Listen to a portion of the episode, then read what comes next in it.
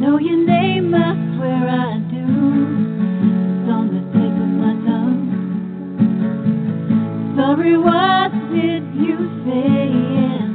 I've known you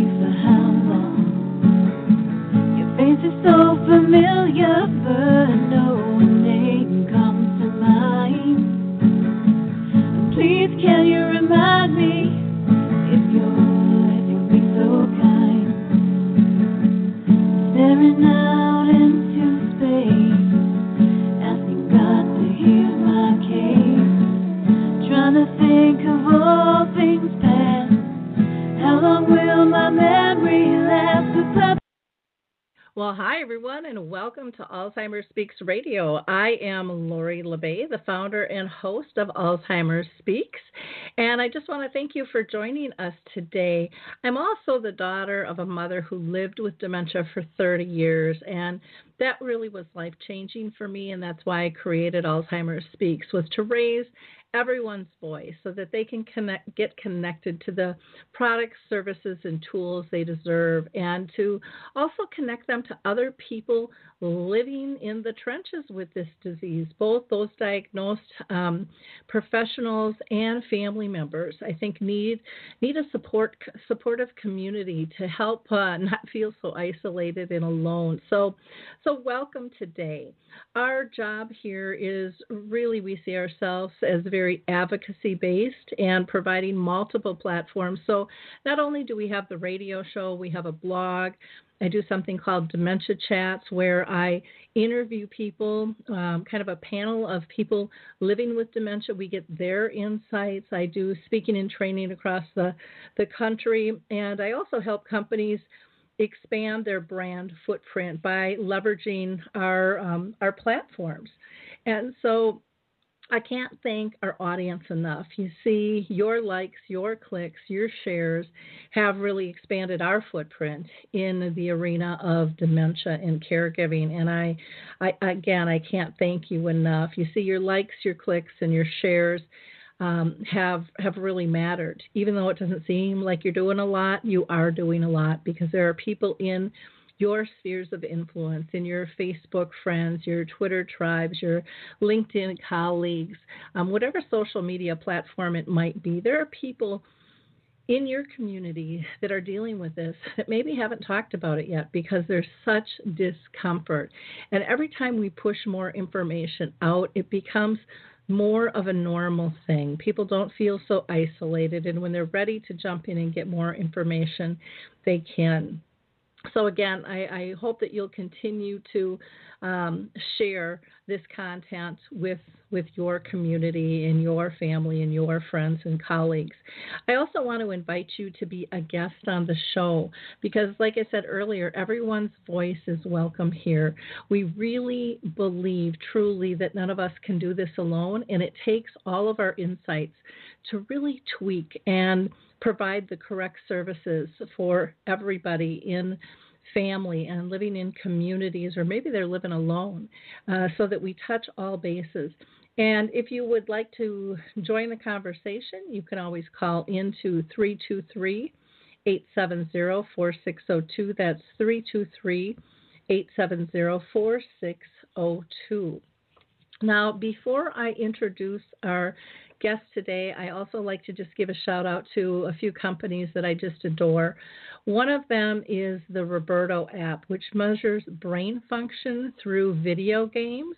And um, it's a it's just a wonderful program. You can find more information by going to AlzheimerSpeaks.com, and right on our front page you'll see a um, graphic in the right hand column for the Roberto app. It'll also give you a a discount code so you can do an extended free trial on this by putting in that code to test it out and see if it's something you're interested in.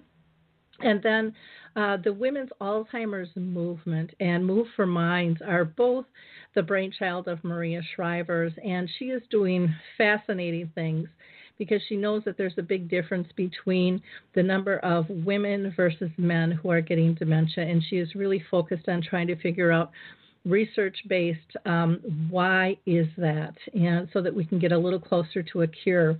And you can find out more information about Maria Shriver's network by going to the Women's Alzheimer's Movement.org. That is the Women's Alzheimer's Movement.org. And um, next, I just want to give a shout out to Provalence with Care to Plan. They have a dementia resource directory, which is just in beta testing right now. And if you'd like to find out more about that, you can go to, uh, again, alzheimersspeaks.com and just click on the big resource tab to find out more information there. Now, let me introduce you to our guest today because we're going to be talking about caring better for a loved one with dementia.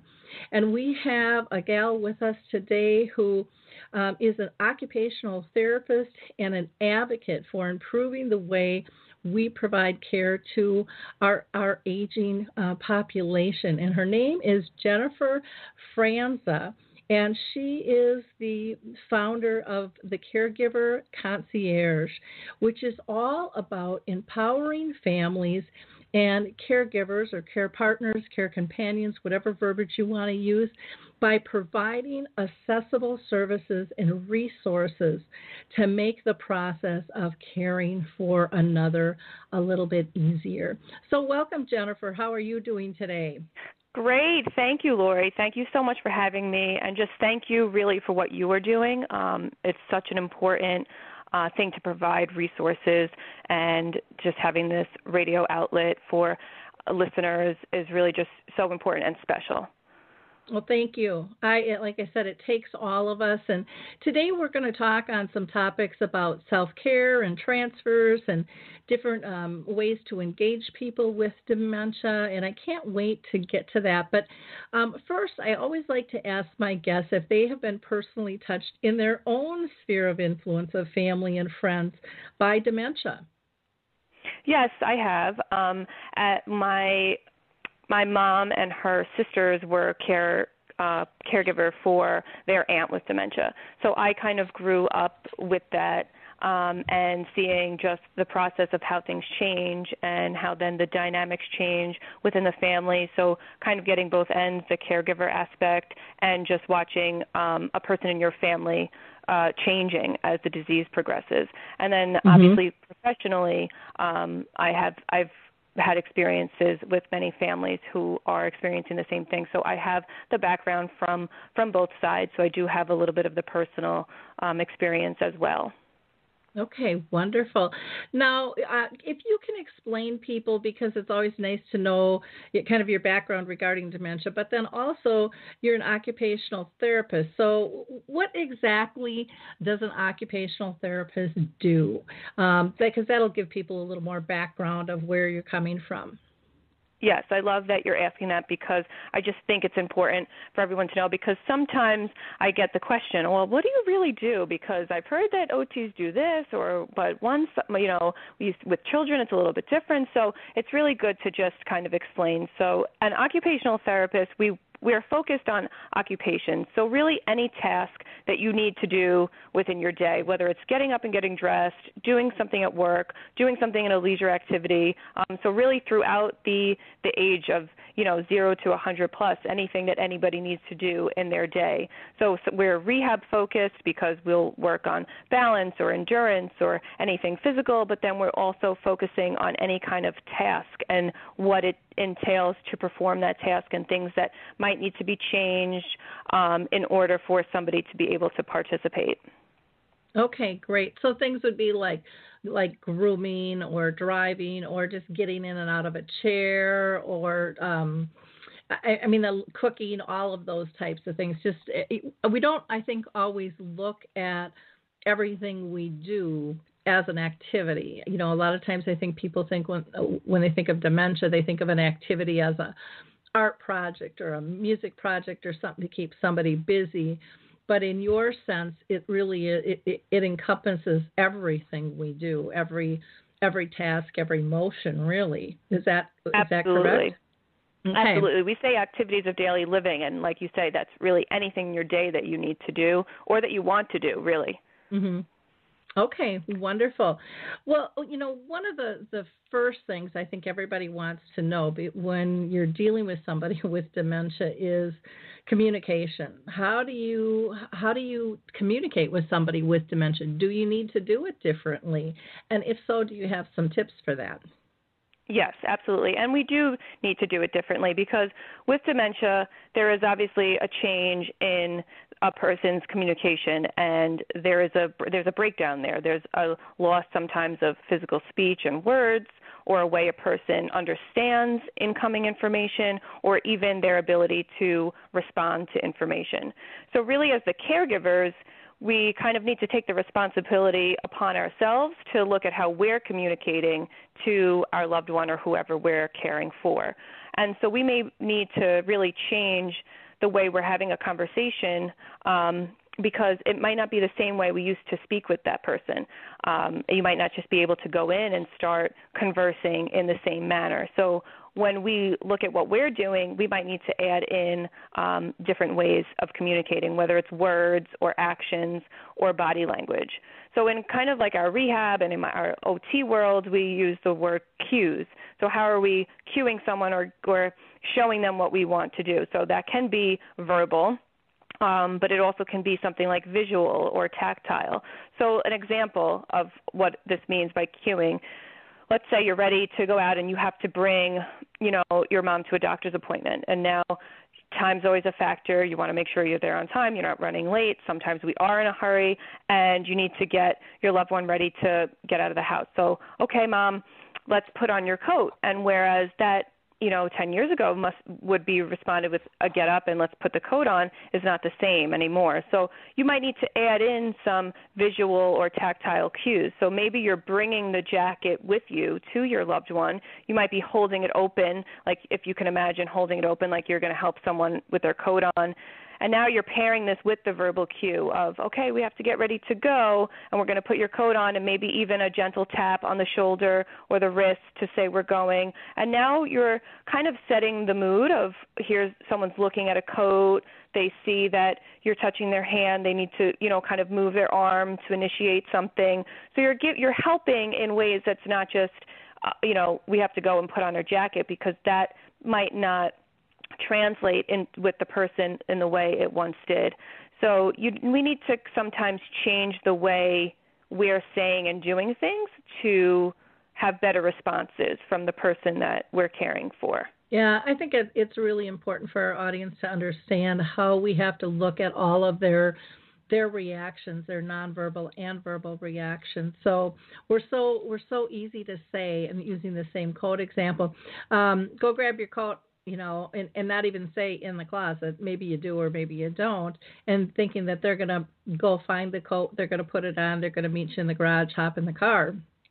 Where right. that's way too many steps. And then uh, a lot of times people won't know what a coat is anymore. Even if you tell them to go to the closet, they might not know what the closet is, or they might not they might know the closet's there, but might not know they can open the door. I mean, there's lots of different pieces, and everybody with dementia reacts differently. So it's really up to us as care partners to watch for all of those signals because I would imagine, anyways, with my mom, this happened. We had to adjust our style of communication, you know, as the disease progresses. And, um, you know, there's not a in my belief is, and, and again, if you um, have other thoughts, please say so. But there's not a, a right or a wrong way. There, it, there's not a dot to dot. This is how the progression is going to go for your particular person. Is that accurate? Right. Of course, and even the examples that we that I'm sharing here today, you might have, you know, you might feel like, oh, this is really exciting. Let me go try that, and then it might not work right away, or you might have to even change a little bit of the way you're doing it with the person that you're caring for, because it is true, everyone's different, and everybody is going to react to things um, in a different way. But these are general guidelines that you know can give you an idea of how to start changing your communication. Um, you know, mm-hmm. I've even I've had so much success even with just like an ouch outstretched hand to initiate communication because that's something that's so um it's just built into us. We've uh, since we've grown you know you're a handshake or that's an initiation of communicating with somebody. So sometimes like i know me sometimes i can be loud. I'm from new york. I'm coming in and you know you have to even change the tone of the way you're speaking. You can't you know come into every eh, to every conversation loud and expecting people to be ready to accept that. Um sometimes you have to you know just almost let them um, give you the okay to start communicating um, and like i'm ready to hear or i'm ready to you know to interact with you. So we do have to change our body language and the way that we talk and we have to be conscious of that. So like i even did say it is it is funny because i i am i i am can be loud and i can talk fast and i have to really think about that when i'm talking to somebody and speaking to um to even just family members. I have to slow down what I'm saying and you know sometimes I have to adjust my tone and be conscious of that when I'm having conversations with with people. Yeah. Well, and I think too when it comes with a person with dementia is, you know, we can't holler out from behind them. We should really be in front of them so they can yes. read our lips and our facial expressions and see our gestures because they're still picking up on all of that stuff even Absolutely. if yeah, even as the disease progresses and they might not be able to speak, I think that's a big mistake people make thinking that a person with dementia isn't taking information in right. when they're not able to respond the way that they they once were. So great, thank you, wonderful tips. Um, how can people make it easier for their loved ones when it comes to self care? It seems like there's so many issues when it comes to taking a shower or a bath or getting dressed. Do you have some some tips for people there? Yes, and there there is a lot around that, and sometimes the shower or the bath is like you know the the conversation that I hear from so many people that causes so much stress, and some of it, you know, I do want to go over some um, tips too, but to continue off what we were saying, some of it starts from just the conver- um, not the conversation, but the communication piece of it, how we're presenting the task to the person. Um, mm-hmm. So the just okay it's time for a shower to be met with well i already t- did one today or i don't have to can just wind up going in circles and circles um so sometimes it's the way we just even bring it up like you know mom remember when you used to wash my hair um like that like i want to i want to do that for you today or i got this new soap i really want you to try it this smells great or dad um you know i have a new shaving cream or something that's just s- setting up the um experience to not just be like we have to get in the shower and have negative associations um it can yeah. be a sensory thing sometimes for people too so we have to con- just consider how we're setting up you know the the the activity really. I know I, we say like we explained the difference of, between the words activities in the beginning, but it's really how we're presenting it. So you don't want it to be too cold. Um, you don't want you don't want to so you have to think about those things. Can we have like a warm robe once we get our clothes off before we get in? We're ch- making sure the temperature of the water is nice. Sometimes even just the feeling of the water on the skin sometimes is too much for people. So mm-hmm. putting like a towel over them while they're in the shower, so the towel is going to get wet, but it's going to um it'll decrease a little bit of that that sensation feeling. So really just how we're going to set up the experience for the person we're caring for so that it it it's a little bit more um t- like you know exciting for them to part- participate in. Yeah, it's it's not like, all right, you haven't taken a shower in a week, you're getting a little ripe here. Come on, you know, and then right. putting them down. And I think so often, sometimes we come across like that. And you know, when you were talking about sensitivity issues, I'll use my mom for an example. She used to love the water, and all of a sudden, she hated. She just hated the the water. She couldn't really do the tub anymore. So then we went to the shower, and she would just say, "It hurts, it hurts." And and I came to find out that as we age, no matter what size we are, we lose our fat pads, and so her nerves were more sensitive. And so we switched to a handheld um, rain shower and started at her feet, and then worked her way up instead of you know there you are standing buck naked and over the head and in the face and exactly. you just have all of those all those things that we don't we don't think about that because that's how we jump in the shower. We just start. Exactly. but, but our mind is able to process what's happening.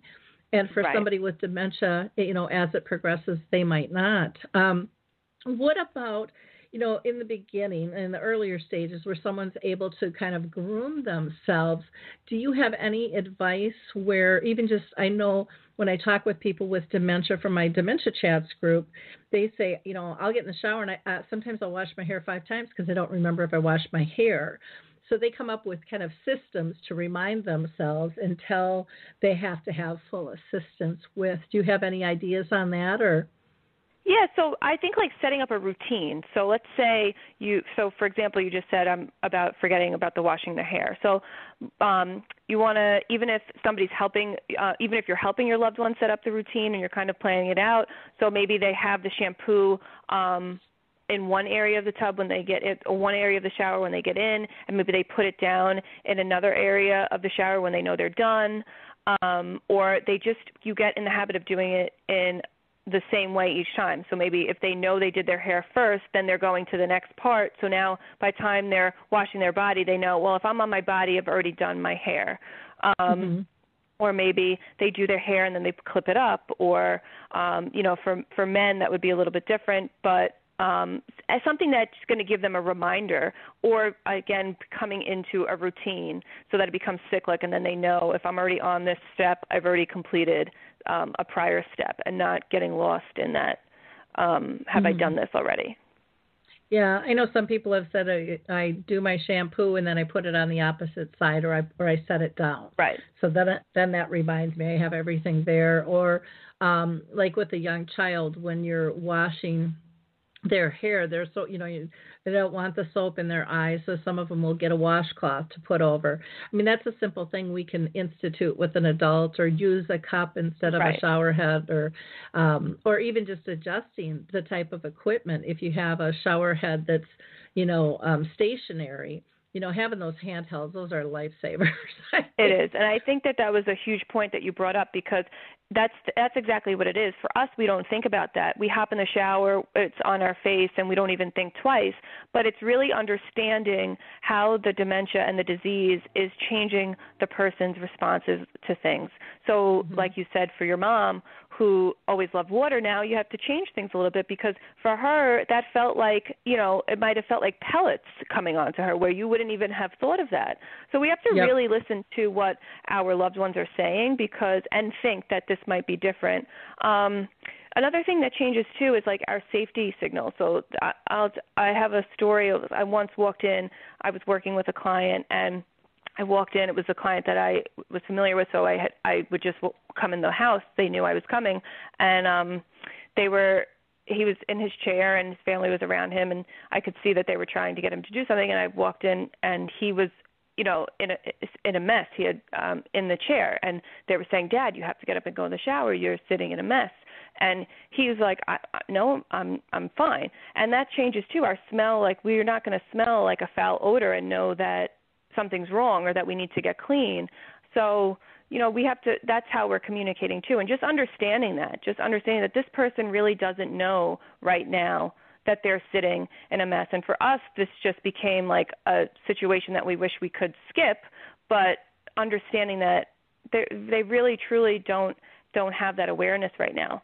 So I kind of came in, and again, it comes into the play of how we word things to people. So we were trying to get him up to get changed and go in the shower and that wasn't where that wasn't being processed of we have to take a shower so i was like oh well i'm doing the laundry for the week and i would really love to um get your clothes if i can so we can put the laundry in and then we could be done and like that wound up working and we were able to you know then once we had clothes off now we can you know easier segue into the shower so it's really yeah. just about taking a minute to to think about how can we say this differently and understanding that things are changing senses are changing our uh, the perceptions are changing and we have to um, you know ha- have a sensitivity to that well, you know, one of the things you mentioned was even about using that, hey, I'm doing laundry.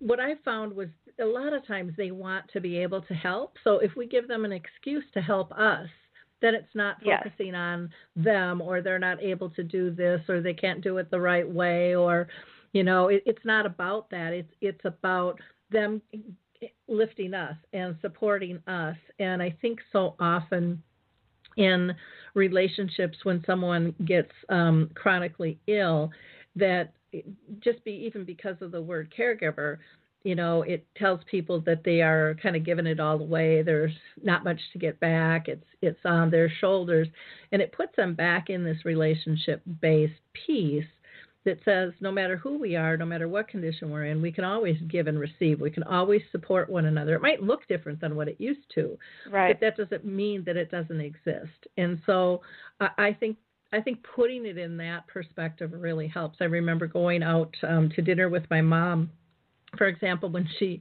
we'd we'd get to a menu and she couldn't pick or she would order and then it would come and she's like I didn't order that. And so finally I just got to the point of mom I can't decide. Can we split a couple of things? And then I figured by everything we got something she would like you know? And we'd we'd all be okay with that. And yes. she loved being able to do that you know? Right. it just uh, and you were shifting Yeah. the focus to say can we do this together or can we you know or i don't know what i want so can you just can you do you mind having a few things and it's Yep. like of course she would be happy to do that for you so it is Yep. i think that's a great point um because no matter what you say like no matter what condition and as the as the disease progresses there is that um you know pe- people are picking up on our tone and our our words and everybody's always wants to to to help especially somebody that they love Exactly. Now, one of the other big issues that, that people run into is is falls. You know, balance can become an issue.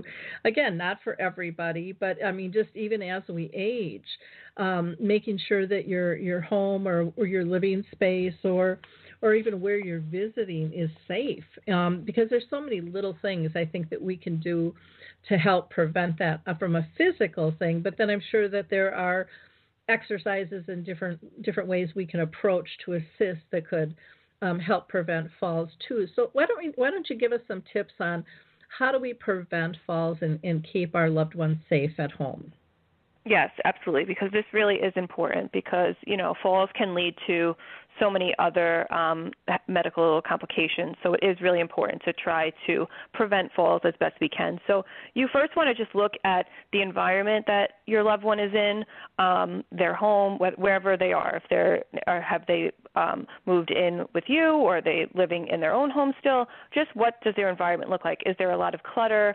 Are there things that they can trip on? Um, and then sometimes, you know, we get in the habit of okay, remove clutter, so we're just we just start moving things, but involving that person because that is still there. Still, there are things that a, lot of it has meaning and value to someone. So um, I do I find that to be an important thing um, to mention because I feel like one of the top things when we speak about fall prevention in the homes is to remove clutter and fall hazards and you know kind of scan the environment and see what you can um, change. But you have to but keep in in mind that to just don't just walk in and start moving things because you want to involve the person and maybe we're just moving it and make it more of like a decorative change. Oh, can we put this here because it might look better in the room or do you think this will look better over here? And now we've just improved our walking path, but we haven't just walked in and completely just changed um someone's environment. Um wandering can be a thing so while we're on walking paths just making sure that if there if your loved one does have the tendency to wander that there's a safe place for them to do that within their home whether it's there if they do go in the backyard or they are in the you know just in the house that there is a safe kind of path that kind of goes hand in hand with the clutter. Um that our carpets don't have you know the edges coming up or if we have throw rugs down or welcome mats or little carpets in the kitchen that there you know i'd sometimes like to just get rid of those altogether because those can be um a fall hazard but if somebody's really attached that they're at least non skid um that our saddles between rooms and transitions are are smooth and not broken or or um shifting. And then if our loved one is using any kind of walker or cane that they know how to safely use it and kind of negotiate different um surfaces in the home, whether it's wood floors or carpet, linoleum, um, if those surfaces change. Same thing with stairs. Are they still doing stairs? Do they have to go upstairs to their bedroom or bathroom? Um, are there adequate and safe handrails? Do they know a safe way to negotiate the stairs? Shoes, too, thinking of going up the stairs.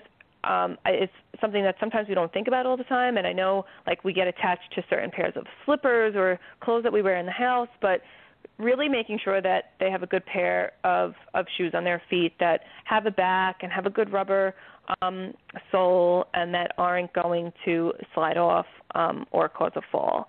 Um, and then um, let me just think. I'm trying to go like room to room in a house. Bathroom is a place where a lot of falls um, occur. I know we just spoke about kind of um, showering and bathing and things like that, but raised toilet seats if your loved one's having trouble getting up and down from a toilet. A lot of the newer toilets are just naturally taller, which is great, but some of the older homes still have the very low toilets. So if you need a raised toilet seat, um, and that if if you notice that your loved one is starting to grab onto things to get themselves up, you don't want them grabbing onto like the soap dish in the shower or the toilet paper roll. That there's grab bars or you know a, there's a sturdy grab bar there for them, something that has been installed with the intention of being pushed up on or pulled on, um, because you know there are people that have fallen because they were holding on to something like a towel rack or a towel bar. Um, rather than something that was there for them. So, really uh, putting yourself in the person's environment and seeing how physically they are moving through it and what changes there need to be made so that you can you have to kind of anticipate could a fall happen in this room could a fall happen here look around like i said really watch how your loved one is negotiating through their environment um, so that you can kind of preemptively see what could be a, a hazard Wonderful. Oh, you named so many things that I want to talk about. Um, this is wonderful in terms of you know, removing the clutter. Susan Suchan, who was just, uh, she lived with dementia, but I, will never forget interviewing her, and she she talked about the declutter, and she had a wonderful personality and a great sense of humor, and and she said, "Don't take my stuff. What you don't understand is every piece I have is a memory." Right. And I'm losing my memory already. So you have to be really careful about what you take because that will cause me stress and stress can kick into you know anxiety and and making people get off kilter and and having bad days and behaviors and all kinds of jazz and so um i i think you know when you said maybe placing it someplace else or just helping them process exactly what you're doing so that you do have paths that are clear when i sold real estate i remember going into a few homes where literally i had a long coat on in the winter and I was knocking stuff off as I walked yes. because their piles were so high. And um, some people live like that, you know, and so you're not going to clean that out in a day. and, right. And it's definitely a process. And you talked about making sure that they have, you know, safe paths to to wander and feel free to walk around because that is you know pacing is is pretty common with many um you mentioned the shoes um my mom, for example, she loved wearing sandals. You know, once she retired and she had her Floridian shoes and she was going to wear her sandals, and those were so not safe for her anymore. You know, she didn't have strong ankles and she, you know, was just wibbly in general when it came to her walking paths. And so we ended up having to really convert her into tennis shoes. And then tie shoes didn't work because she couldn't do those. And those could be a tripping hazard. So, you know, it was the Velcro because they had to be kind of a slip on, slip off thing. Um, the rugs uh, you had mentioned with. Um, with the floors, um, I, I've heard so many people tripping on rugs. And so I'm like you, I really suggest those get out. And cords can be a big issue because we yes. plug everything in nowadays. Yes. You know, and so that's another thing. Or or floors that can get slippery easily, especially if you know, like I live in Minnesota, so we you know have the snow and the rain and things like that. Or um, the color differences too can yes. can throw people for a loop with their depth perception. And right. so, so um, go ahead. Oh no, I was going to just add in. Yes, you can put like contrast tape on the steps, or if you have two surfaces where it's changing a little bit, but the floor coloring is similar, um, you could put contrast tape down there. And the tape, if you stick that down, you know, it's like a thick um, duct tape. So if that's sticking on the floor, it's not going anywhere. Um, and you know that somebody's going to be able to, that's going to give them, we use the word again, cue, that something's changing here, or there's, you know, that I'm seeing that, and I'm not going to just walk over it and then have a fall because I tripped and missed it. So that was a great. I'm glad that you brought that up. Yeah. Or, you know, speaking of color too, I think of of toilets. You know, there's colored toilet seats. And so a lot of times the, the guys don't want to sit down. They've always stood up to, you know, urinate and they're going to continue. Damn it if they hit it or not. and so all of a sudden right. the floor is slippery. And right. and they take a fall or somebody misses the seat because everything's white everything exactly. blends in you know and if you've got a white bathroom and a white floor with a white toilet um, just because of our aging eyes as we get older that that makes it more difficult for people too. So there are there are things that can help or even light switches. I know that there's different color um, panels you can get so people can find them because maybe they won't turn on the light because they don't know where it is. Right. And um, uh, um, or sensor lights at night. I know can be really helpful just out to the bed or night lights so that there is something to be able to guide somebody. Um, right. And there are the night lights, like you say, that are sensor that as soon as it's dark, they'll go on because mm-hmm. you don't want your loved one not putting the night light on, whether because they're forgetting yep. or they think they don't need it. Um, you know, if it's just automatically going on and it's in the wall and plugged in, it, it, you know, you because falls happen at night and people get out of bed at night and you get become a little bit disoriented. You're just sleeping you get up i have to go to the bathroom or all of a sudden i really have to go to the bathroom i'm rushing to the bathroom um you know and it's in the dark and i just got up and i'm still a little bit like half asleep you know falls can happen more easily than than we than we think sometimes. Yeah. And you had mentioned you know about the the the showers and stuff too and just you know, a lot of times I think, you know, you don't know what you don't know till you, till it's too late sometimes. So even just getting maybe a shower chair, maybe standing isn't yes. safe in the shower anymore. And like you said, having actual um, support bars is huge because people do, they grab those tall bars inside and outside and they're trying to pull themselves up or right. they're holding on to maybe a, even a little cabinet that's a portable and they right. both and jump over Right, um, because there, those things aren't meant to handle body weight. Like you know, like yep. I said, some things are portable. So, and and sometimes it can be an argument from your loved one. I don't need that. And so a lot, like I kind of feel like this is a catchphrase sometimes with bathroom equipment, and I'm telling people, just if you you know, I'd ra- rather have it and not need it than need it and not have it. So sometimes I've been able to convince people to just get a shower chair and put it in the shower by them thinking, okay, well, I don't necessarily need to use it today, but it's there, you know, mm-hmm. just in case because you, you know, and and sometimes that that logic um does work because you don't want to, you know, put yourself in a situation where God forbid you said, okay, well, I could have had that and it would have it would have made all the difference. Yep. Yeah. Well, and for people who have tubs, you know, lifting those legs up over the tub where you can just sit down and scoot over. Right, the tub transfer bench are like yes, yep. and like you say, some people don't even know what these things are. As an OT, um, like this equipment is, you know, some of the first things we learn about in school, and it's like I I I feel like one of my missions is to make some of these adaptive equipment things just like common knowledge the way we talk about our phones or our computers because sometimes people see them and they're like oh my god i didn't even know this exists. Now my loved one can get in the tub. I don't have to either redo the bathroom or they were just sponge bathing because they couldn't get into into the bath and now they have a way that they can get in and their feet their feet really haven't even left the ground you know? They've sat mm-hmm. and they, they've they've had a safe place the whole time and it it really changes changes things for for for people and it's important well, and a lot of times we don't really know. I remember with my mom, she'd come over to our house down the main floor. We had a pedestal sink, and I remember going in there one time with her and seeing her as she's bearing down on that thing to help get her off the toilet. I'm thinking, oh my gosh, it's gonna rip off and it's gonna be like a like a fire hydrant just going in my house, you know. It was like, but you don't know that stuff if you're not observing it. Right. You know, yes. uh, because everybody wants to be independent, and you have to be able to do that in a respectful fashion. And you know, and some right. things that they they have are are very decorative now. They blend in. It's not just one color. You know, to be able to pick from. Um, and um, another another one that I think people aren't conscious of until sometimes it's too late.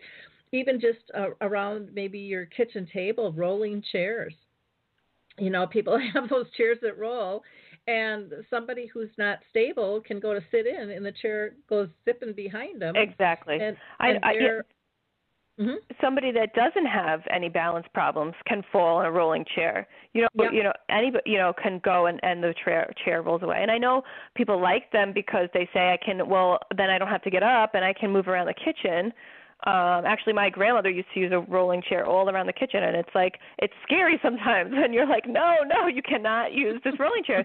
So then you know to ch- we wound up she then had to she would use the wheelchair because she knew she could lock it and that was a and so that's kind of a compromise i come to too. I you you don't like to encourage the wheelchair too much if somebody doesn't really need it um because you do want you know you still want your loved one to be active um mm-hmm. and if they can be and if you know if physically they can be up and walking around you want them to maintain that that muscle ability. Um but at least the wheelchair you can lock. Those rolling like desk chairs or whatever are like go a mile a minute sometimes Yep, yep, that's for sure. Well, and that comes to you know I wanted to kind of get into details of getting you know in and out of a chair or in and out of a bed. Um, that that seems to be a really um, tough one too because I think as family members we have no idea how to assist maybe without hurting ourselves or them. You know because right. it's you can pull on their arms and you know or you could lift and and then pull out your back and um, both Absolutely. ends on the floor. I mean, there's all kinds of of ways. What what do you suggest for transfers? You know, out of a chair and and out of bed. Definitely.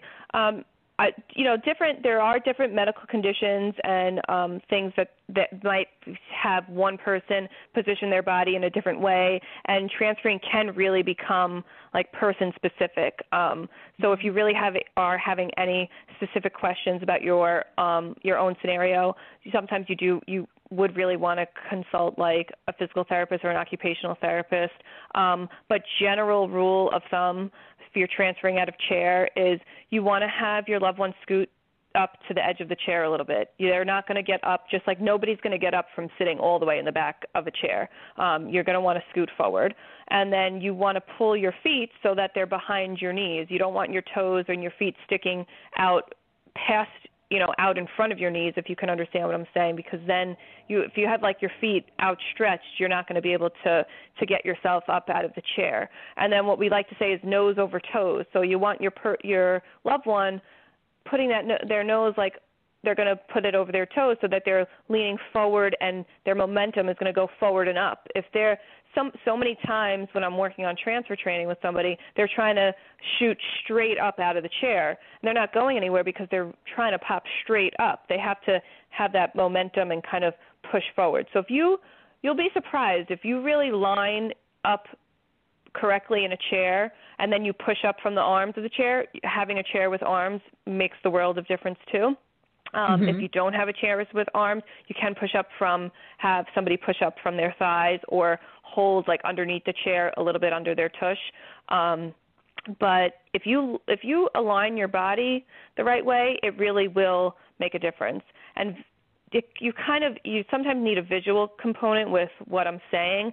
So if you really have any if you have any questions, you can probably even Google like nose over toes. But you just want to think about like if you're sitting in a chair that you don't have your feet out in front out in front of you, that they're pulled back behind like your knees mm-hmm. so you're not really seeing them um and then like i said really visualize that like your your nose or your nose is going forward um like it would be going over your knees and toes to kind of push up and out. And then with your hands you'll push up from the arms. And and counting too can be something like one two three because then you're preparing and you know on three the person's going to get up. So then even if you're giving them a little bit of a boost you're not pulling them on two and they're going on four you know you're kind you you're both on the same page.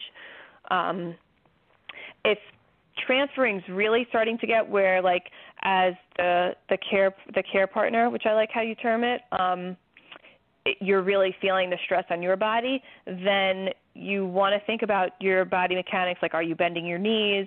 You're not really not, don't bend at your waist. Um you're keeping your spine neutral, but you really want to, at that point, I would suggest that you be consulting with maybe see if you can get some PT or OT um, in the in the clinic. Ask with for ask your loved one's physician because then if you're really starting to, what I love is doing um, like family training so that you you're not just working with maybe the one um client but you're having everybody involved and you're really training everyone and I think that's so important. So I think if you're really starting to notice like oh my god my wrist is hurting, my arm is hurting, I feel like my back's hurting then you really need to um try to you know see if you can seek out some services that you can um, some will even come to your you know you can have therapists come to your home. This way you can really figure out the best way for you and your loved one to move. But those Mhm. general rules of thumb um, you know for getting up out of a chair are kind of general for everyone. Uh, there is something like called a transfer belt which you can um, you know that kind of helps you have your hands on on somebody but that would be something you'd want to have um, you know somebody train you in using. And same thing with the bed. Um, there are different ways and you you know you might need to have some one-on-one kind of guidance with that but rolling on your side first and then pushing up to a seated position versus just trying to get your loved one to go from laying flat to sitting up can help. So if you imagine they're laying on their back you have them roll rolling onto their side towards whichever side left or right they're getting out of the bed on and then pushing up as they're bringing their feet off um, can be helpful in getting up out of bed. Well, and I would imagine even, you know, sometimes it's really um to your advantage to get like a hospital bed, the one that lifts up, you know, or chairs that lift so yes, that the chairs that of, lift and yes.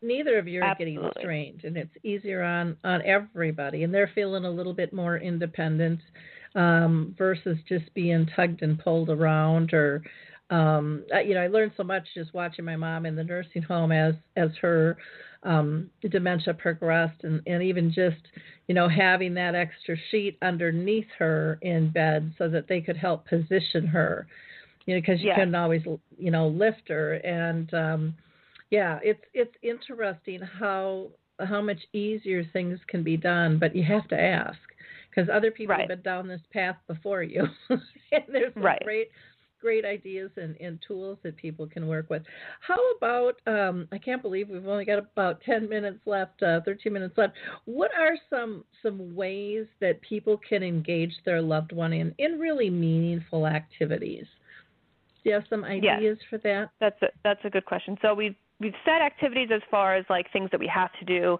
our grooming and um, anything like that. But there are things that we want to do in our day or enjoyable things that are activities. And you know, as the care partner and the person receiving the care, you don't want everything to be revolved around just the things that we have to do. Um, you know, it's important to have some sort of leisure or social or just fun thing in there too.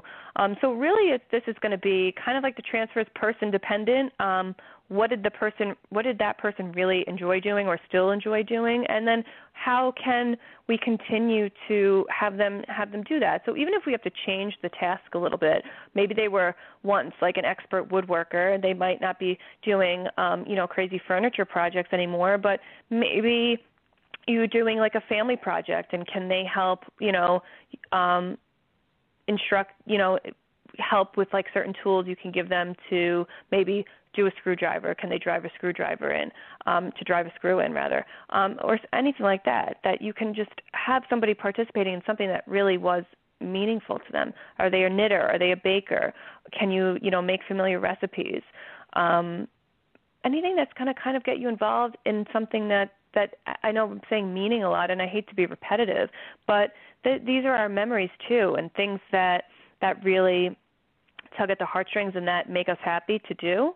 Um, Mhm. You know, like I said, even if we have to change the way we do them a little bit, how can is the way we're going to really encourage somebody to participate in something is if they enjoy it. If it's not something that they like to do, no one's going to want to do it, regardless of if we have dementia or not. We want to participate in things that we enjoy doing.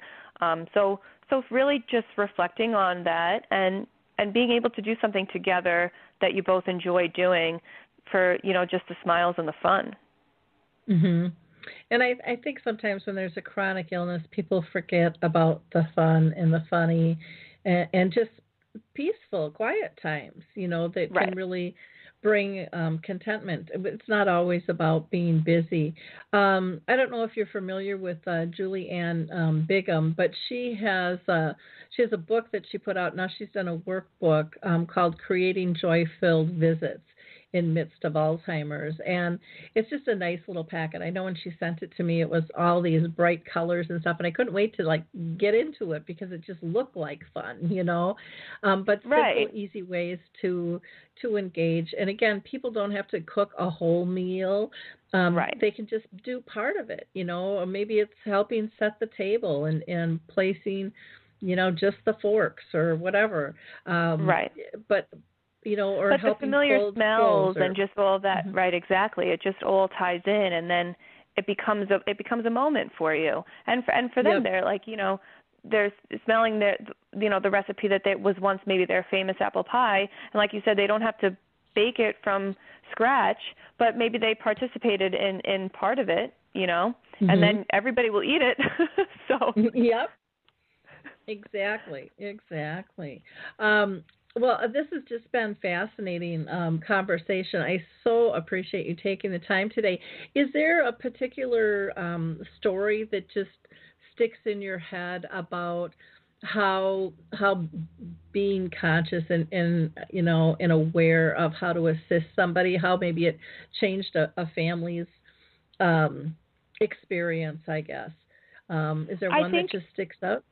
Yeah, I th- I don't know if it's necessarily one um you know one like day or um certain thing in general but you know in working with families like i can say and one one family that i can think of in particular is just practicing how how you communicate and really think i think if we, anything we said today is recognizing that the disease is changing is changing certain things in the person whether it's the way they feel the water in the shower the way that they smell the things the way that they're they know what's um they're being aware of. And just just knowing that and being able to keep um as the care partner ourselves positive and calm in situations where you know because it's going to happen. They there's and i think that's what resonates with me most in in my experiences you know there are situations that you're after having you know maybe you're working yourself and you come home from a a stressful day and then something just happens that you know that's human nature to get frustrated and to feel like oh my god overwhelmed and does this, this really need to be happening right now? But in by really being able to be mindful of the fact that okay, this is really how my loved one is perceiving this right now, and getting in, get getting on, you know, on that level with them and understanding that and trying to keep yourself positive. I think in working with families and having them understand that and knowing how to change the way that they're saying things um, to their loved one really has benefited their the whole experience because they're able to avoid some of those situations where it can feel overwhelming because now the communication has just become a little bit more smooth. Yeah, Yeah. I wanted to um, throw out too uh, because we just have a little bit of time here. Do you encourage people to incorporate music at all into, you know, if they're having a difficult time maybe with their loved one? I just found that it was easier sometimes to get my mom to do something if she was in a good mood and and music usually got her in a in a better mood absolutely. if she was having a yeah, rough day. Yes, absolutely, and you know that's one of the things I even suggest as an activity to do. Put on, you know, now it's the holidays, so what's the what's your loved one's favorite? You know, is it the, the Bing Crosby? Like, put it on. It's gonna it's gonna give those memories, and it's gonna it's gonna touch a person the way you know certain songs touch us, and doing that, it's it will lift spirits a little bit, and it can make things easier. You know, I think it can go either way. Some some people it becomes a sensory thing. They don't want you know certain music. It they don't like the way it sounds, so or think about the volume. But I think for the most part, music can be very calming. And it, if it's not music, maybe it's uh, smell, or maybe it's like um, you know a lotion, or just something that you know the I think overall, just maintaining that positivity within ourselves as the care partner and what we're exuding to our loved one, even if we're, it's hard, it's not easy. It's definitely not easy some days when, you know, things can feel overwhelming to, you know, always have a positive face on. But I think by really being mindful and trying to keep ourselves positive, our loved one is feeding off of the energy that we're putting out. And it takes more energy and so and thoughtfulness to sometimes do that, but the overall outcome then of the day might wind up being easier. Like you said, it's easier to to do things um, when your loved one is feeling happier or feeding off that positive energy. Oh, definitely, and I think that that's a, a big mistake that we all make is we don't we don't think that they're reading our nonverbals and we're not even aware of our nonverbals because right. we put on that Stepford wife smile and we think we're hiding everything but they're right, picking right. up on all the rest of our body language and and then they mirror it back to us and then we get mad and say well they have an issue and a lot of times they were perfectly fine till we walked in the door and no, it's true because so, agita- you know, frustration will be met with frustration. It's not going to be met mm-hmm. with like, you know, happy-go-lucky. You're right. Yeah, and I, I think the other thing that that we as family members do sometimes too is we get stuck into our patterns and the way it's always been. And holidays is a perfect time for us to really get stuck, especially in traditions. And instead of bending the rules and modifying um, so that everybody can get to that moment of joy or calmness faster. We fight it, and then we're building the frustration, everybody's frustration now, and and you know we're we're we kind of get in that circular pattern instead of.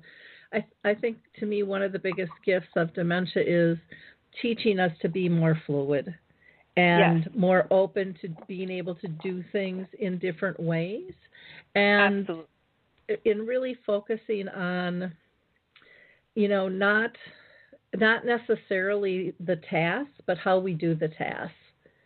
And and getting back to the, being relationship based and and I was the worst at that. I was really task oriented with my little checklist. And and I think a lot of um care partners are like that you know, we make our list and we have to do it. We got to check it off and we have in our brain how it's going to get done and when it's going to get done. And we don't really like anybody getting in our way of that. And sometimes if we would get out of our own way, it'd get done a lot faster. It might just be in a different order. you know? I think you I couldn't agree with you more. You are so right and it's so true and I was just I think was last week. I don't might have been last week or the week before, but I was writing a post on social media just about what you said about you know our traditions at the holidays, we have to have the mindset of we can change them, um, and that's how we make new traditions. Sometimes we don't. Our our instinct is we don't want to change it because this is how it's always been, but it's going to make the experience so much more enjoyable for everybody if we just maybe change a few things and and that's really an important token and to reiterate I think especially, you know, with next week and the holidays coming up and if you are listening and you're feeling stressed to really just know that you can change. You can you don't have to do it the same way that it's always been done. You can change uh, some things if it's going to make it easier and it's it's probably going to make things you know feel a little bit a little bit better. Yeah for everybody agree. Well, Jennifer Franza, thank you so much for spending time with us. And if you want to reach out to Jennifer, you can uh, contact her by email at jennifer at caregiver-concierge.com. That's jennifer at caregiver-concierge.com. Or you can go directly to her website, www.caregiver-concierge.com. And again, the links are right there for you on the web page. Um, thank you again so much for being part of the show today. I really appreciate your time and, and all your wonderful insights that you shared with us. Thank you, Lori. It's really, truly been so exciting to do this, and I'm just really happy to have had the opportunity to speak with everyone today. And, you know, happy holidays to everyone, and thank you for listening. Thank you. In wrapping up, I just want to give a shout out to um, Kathy and Tammy with the Silver Dawn Training Institute. You might know them as Dementia Raw. And they not only train professionals, but they're also uh, have a program now for families. And you can uh, see more information by going to cdcsdementiaraw.com. That's cd csdementiaraw.com for more information.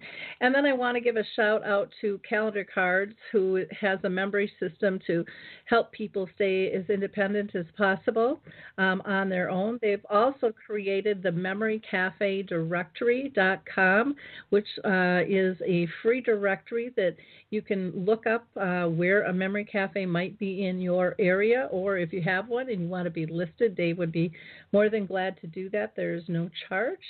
And I also want to shout out to the Alzheimer's Research and Prevention Foundation. They take a holistic approach to dealing with the disease, and you can go to alzheimersprevention.org. And please don't forget about visiting alzheimersspeaks.com. We have all kinds of free resources uh, for you at the ready there. Have a wonderful holiday season, everyone, and we'll talk soon. Bye now.